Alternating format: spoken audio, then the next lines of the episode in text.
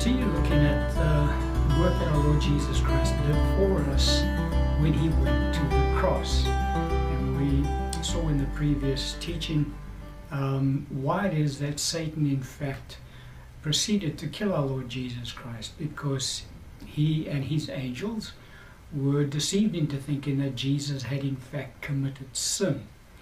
Um, whereas in fact that wasn't the case. Jesus was made to be sin with our sin, the Bible teaches us uh, in Corinthians, so that we could be made the righteousness of God. But nevertheless, when Jesus was made to be sin with our sin, at that point his spirit died. For our Lord Jesus Christ was born under law. The Bible also teaches us that. And everybody who's born under law, when they sin, the result of that is spiritual death. God the Father did uh, mention that to Adam and Eve in the garden. He said to them, When you eat of that tree, and that day you will surely die. So Jesus died in spirit. Satan saw that. Satan recognized that Jesus now fell under his domain because at that time Satan had domain over death and over Hades. He had the keys to death and to Hades. He still has the power of death, uh, the Lord has not taken that away from him. Uh, death is the last enemy that will be destroyed. That has not yet happened. But nevertheless, uh, the scripture teaches us very plainly that before we come into the kingdom of God, that we are darkness, and that when we come into the kingdom, we're made light in the Lord. And so that's exactly what transpired with our Lord Jesus. He was light, his spirit was light. And so, in the spirit, if you looked at our Lord, you would see that his spirit was full of light. However, everybody around him, their spirits would have been full of darkness because they were all yet still um, spiritually dead. None, no one had yet been born again. He was different. On the cross, actually before the cross, in the Garden of Gethsemane, when um, Judas betrayed him, and God the Father placed the sin of the world on Jesus, it was at that point that Jesus' spirit uh, transitioned from light to darkness, and his spirit died. He became uh, spiritual darkness just as the world is. And so that is the reason why the Bible teaches us very clearly that Jesus is not only the first one to be raised from the dead, but he's also the first one born from the dead. We pick up uh, that in this passage of scripture, Colossians chapter 1, 1, verse 18.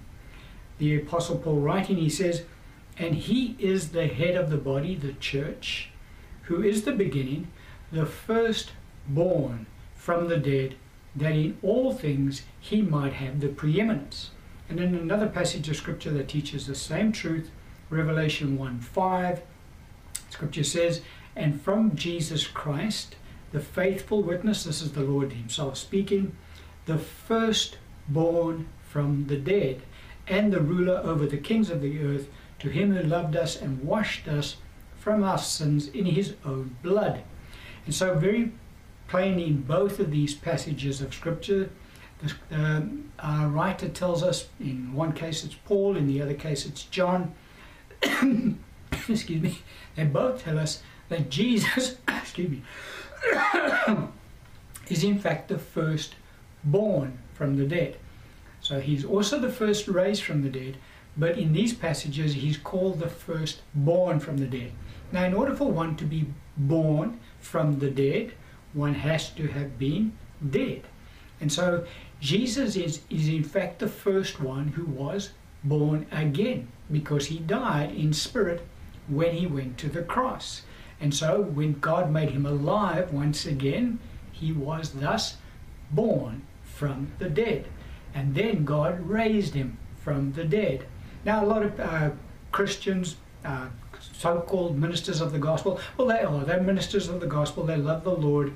Uh, they teach the, the word uh, as effectively as they know how.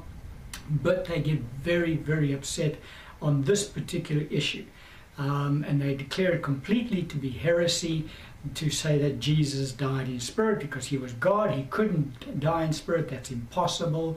Um, and so, you know, they'll just discount what the Bible says. That's, that's all right because they still teach salvation in Christ Jesus. They just don't understand what it means to actually be born again. Uh, they have no concept about the spirit of man um, and the fact that the spirit dies and the spirit is spiritually dead and thus has to be born again, as our Lord taught us in John's Gospel. Um, and so, yes, it gets treated in quite a large part of the church as being heretical to, cheat, uh, to teach cheat, to teach that Jesus died in spirit. I get very upset when you say that. But anyway, the Bible is very plain on the issue. Jesus was the first one to be born from the dead. Every other saint who's born again is then also born from the dead. And you know, we all have our own number. The second one to be born from the dead, by the way, was the Apostle John. You go read his account of the in his gospel, we see that he's the first one that believed after our Lord was raised from the dead, and so John was the second one born born again. But nevertheless, Jesus was the first one to be born from the dead. And as I say, yeah, you, you cannot be born from the dead unless you were dead. And Jesus was dead. Not physically, his body had died, yes, but he, when he when God raised his body from the dead, Jesus wasn't then born from the dead. God raised him from the dead. Uh, his physical body was was resurrected. And just as uh, the Christians, when we receive our resurrected bodies on the day that our Lord returns to the earth, will not at that point be born from the dead. That's when we're going to be raised. Our bodies will be will get new resurrected bodies, but we're born from the dead when we're born again. It's exactly what happened to Jesus. Ephesians chapter 2, verse 4 to 6 is again very plain to us the sequence of events as they unfold with regards to what the Lord has done for us on the cross. Paul speaking, he says, But God, who is rich in mercy, because of his great love with which he loved us, even when we were dead in trespasses, so we were all dead in trespasses, spiritually dead. Our spirits were darkness, he calls it in his writings, and they had to be born again. They had to be made light.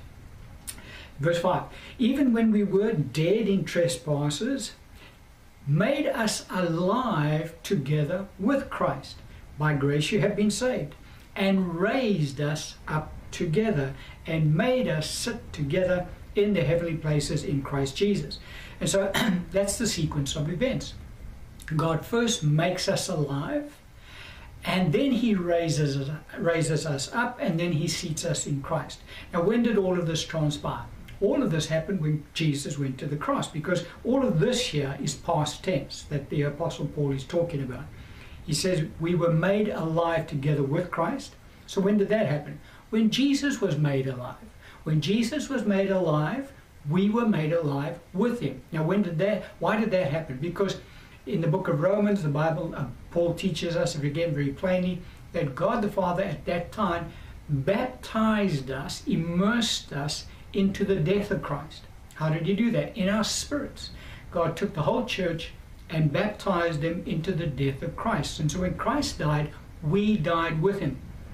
When Christ was made alive, not raised, when Christ was made alive, we were made alive together with him. And that's how we can be born again because we have already been born again, really, um, 2,000 years ago when Christ was raised, made alive by God the Father. That was the predestination side of um, the Christian faith. But and it's only made manifest in each individual life as and when they accept Jesus as Lord. But all of this God the Father did 2,000 years ago. So we were made alive together with Christ. So Christ was dead, he was made alive. We were dead, we were, we were made alive. We were raised up together with Christ. Now there's the resurrection. God the Father then raised Jesus from the dead. First he was born from the dead, then God raised him from the dead. We were raised with him. And God set, uh, seated our Lord Jesus at his own right hand, and we were seated together with him. And so that's the sequence of events as and when they unfolded on, on, on the cross. So, where did Jesus go when he died on the cross spiritually? He died physically, and when he died physically, his body, his spirit then left his body. And he said to God the Father, Into your hands I commit my spirit. So, where did Jesus go? Because we, we all understand that the inward man is the real man. The body is just the house we live in. Jesus called his body his temple that he dwelt in. But Jesus, the Spirit, departed from his body when he died on the cross. So where did his spirit go? Because now don't forget, he was spiritually dead. He couldn't ascend into heaven. No one who is spiritually dead can ascend into heaven, which is why all the Old Testament saints never went to heaven. They went to Abraham's bosom, waiting for our Lord Jesus to be raised from the dead uh, so that they too can, could ascend into heaven with him. So where did Jesus go? Well, Jesus tells us very plainly where he went. Let's have a look at what our Lord said. Matthew 12, verse 39 and 40. But he answered and said to them, An evil and adulterous generation seeks after a sign, and no sign will be given to it except the sign of the prophet Jonah. For as Jonah was three days and three nights in the belly of the great fish, so will the Son of Man be three days and three nights in the heart of the earth. And so, again, a lot of Christians get so upset about that. Jesus never went into the heart of the earth. He went into heaven. He went to Abraham's bosom. He went everywhere, but not into the heart of the earth. Uh, again, it's just because they don't understand the gospel. They're still born again, they're Christians. They don't understand what has happened to them. There's a lot, and I'm talking about ministers who teach that all of this is heresy. Um, you know, you feel sorry for them because they don't understand what it is that Jesus, in fact, has done for them. But nevertheless, Jesus told us where he went. He went for three days and three nights into the heart of the earth. So some will say, okay, well, he went into Abraham's bosom and he stayed there for three days and three nights. Why? There's no purpose for him to go there except to release the captives. But he couldn't do that yet because he had not yet been born again. Jesus had not yet be, been made alive he was still spiritually dead. So there was a condition that still had to be met in order for Jesus to be made spiritually alive. What was that condition? Well, again, the Holy Spirit does reveal that information to us. Psalm 88, verse 4 to 7. Um, the scripture says, and this is a prophetic word given of our Lord Jesus Christ. He's speaking and narrating to us what transpired when he died on the cross. And for those three nights, three days and three nights that he goes into the heart of the earth, this is what transpired, Jesus is telling us. He says, I am counted with those who go down to the pit. I am like a man with who has no strength, adrift among the dead, like the slain who lie in the grave, whom you, talking about God the Father, remember no more, who are cut off from your hand. You have laid me in the lowest pit, in darkness, in the depths. Your wrath lies heavy upon me, and you have afflicted me with all your ways. And so Jesus is very plain. God the Father had placed our Lord Jesus in the lowest pit of hell. He went down there for three days and three nights, and the wrath of God lay heavy upon his son. Because why? Because Jesus had taken upon himself the sin of the world. Now Jesus had to pay the price for those sins. Somebody said, but it, surely just dying on the cross paid the price for the sins. No, no, the, the sin is a, a spiritual um, um, uh, event, really. And, and so sin has to be paid for with the wrath of God on the spirit of the individual, not on their physical bodies. And so Jesus had to descend into the lowest pit of hell. That's what God the Father did. That's what Jesus said. You laid me in the lowest pit. He went down to the real bottom, the heart of the earth, as our Lord called it. And he incurred the wrath of Almighty God for three days and three nights for the sin of the whole world. He had to do it because justice had to be met. The scripture says he was delivered up for our offenses and was raised up because of our justification. In other words, when every sin had been accounted for, only at that time could Jesus now be made alive once again, first born from the dead. And so, very clearly, our Lord Jesus Christ went down into the lowest pit of hell, and for three days and three nights he suffered the wrath of God uh, on behalf of the world because he had to pay the price for the sin of the world. Not only did he have to take upon himself the sin, he also had to pay the price for our sins. And that's what he did. Now, there are two passages of scripture that give us a very detailed account of what transpired when our Lord Jesus Christ went down into the lowest pit of hell. And by the way, um, when Jonah was in the belly of the, the great fish, Jesus said that Jonah was the sign that pointed to our Lord Jesus. Uh, that prayer that our Lord spoke about in Psalm 18, um, Psalm 88 that we just read, is almost word for word exactly the same prayer that Jonah prayed when he was in the belly of the great fish. Um, and Jonah was obviously also praying a prophetic prayer that our Lord uttered unto God the Father from the pit of hell. So that's also just uh, a confirmation on that side. Anyway, we have Psalm 18 and then we have uh, 1 Samuel 22. I think it's 1 Samuel 22, just five seconds. 2 Samuel 22, forgive me. Um, those two passages of scripture are almost word for word the same uh, uh, uh passage. But there are some variances between the two passages, not a lot, but they're almost word for word identical. We'll just look at Psalm 18. What, what in this psalm again, this is now Jesus prophetically telling us what transpired when he went down into the pit of hell. We're going to read it and then we'll, we'll comment on it because we'll see that Jesus was taken down there. Jesus incurred the wrath of God. Jesus was made alive once again when he was down there. And it was at that time that Jesus was then able to um, destroy principalities and powers. And he was able to destroy him who had then the power of the death Satan, the devil. And it's at that time when God made him alive in the lowest pit of hell that he was able to take the keys of Hades and de of death away from G uh, Satan because he had been taken down there illegally. Now, Satan and his angel, don't forget, were under the impression they took Jesus down to hell legally because he had committed sin, they thought. Uh, because of Judas, don't forget, if you go down, you'll have to go back to the previous teaching to pick up on the point. And so this is what now transpires. So we'll read it and then we'll comment on it. Psalm 18, verse 16 to 42. Uh, Jesus uh, uh, quoting, He sent from above, He took me, He drew me out of many waters.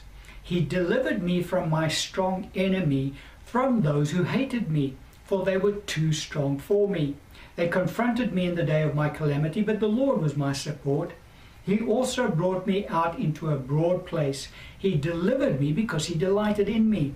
The Lord rewarded me according to my righteousness. According to the cleanness of my hands, he has recompensed me. For I have kept the ways of the Lord and have not wickedly departed from my God. For all his judgments were before me, and I did not put away his statutes from me. I was also blameless before him, and I kept myself from my iniquity. Therefore, the Lord has recompensed me according to my righteousness, according to the cleanness of my hands in his sight. With the merciful, you will show yourself merciful. With a blameless man, you will show yourself blameless. With the pure, you will show yourself pure.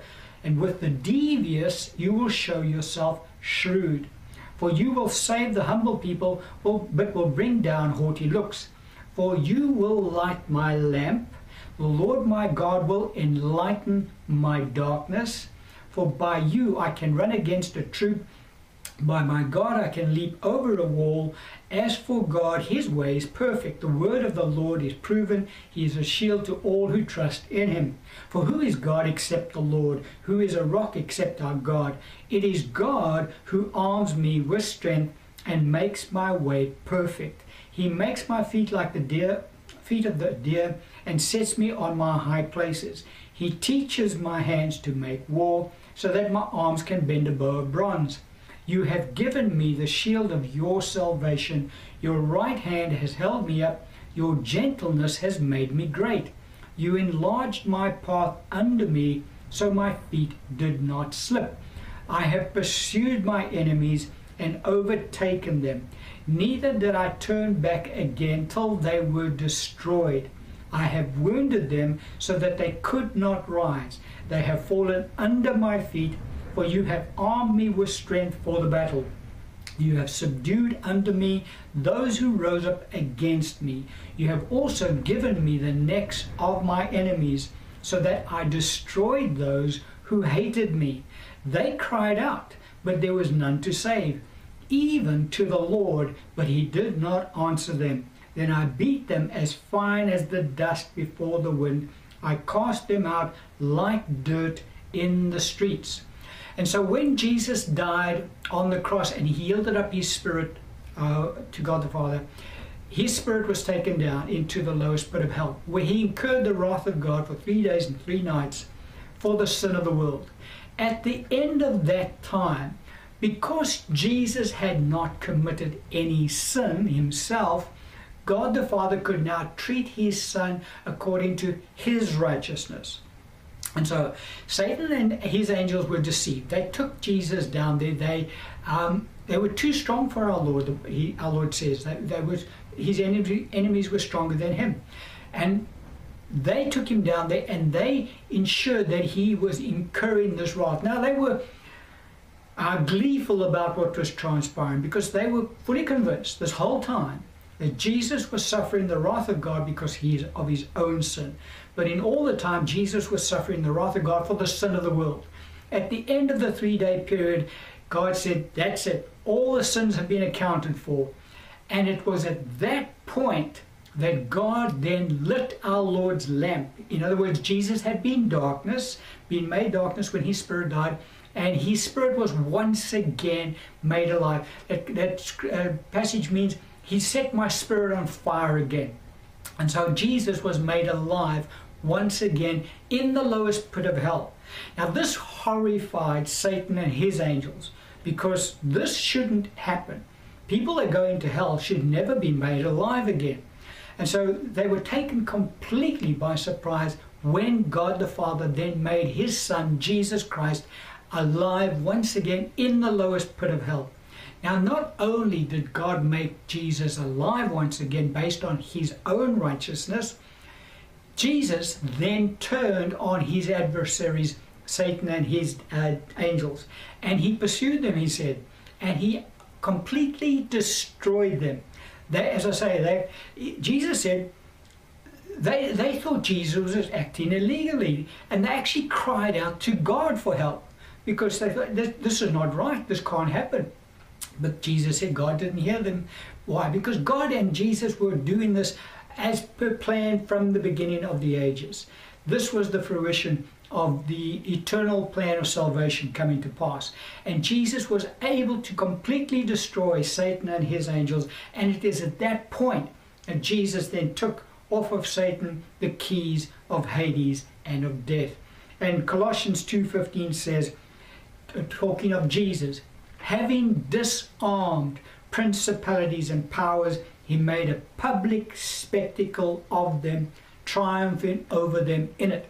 And so, before Satan and his angels and the whole of God's creation, Satan and his angels were made a public spectacle by our Lord Jesus Christ. He placed his foot on the back of their necks. They were completely destroyed. You recall in uh, the Old Testament, Joshua did that as well with the their enemies, the generals of their enemies that they destroyed. Uh, he made them lie down and he called his generals over and he made his generals place their feet on the back of their necks as a sign that we have completely vanquished our enemies. Joshua 10:24 is the passage you can go look it up. And so that is when Jesus completely destroyed Satan and principalities and powers and completely disarmed them and that's why Jesus, when he appears to John in Revelation 1.18, he says, I am he who lives and was dead. And behold, I am alive forevermore. Amen. And I have the keys of Hades and of death. And it was at that point that God our Father then raised our Lord Jesus Christ from the dead.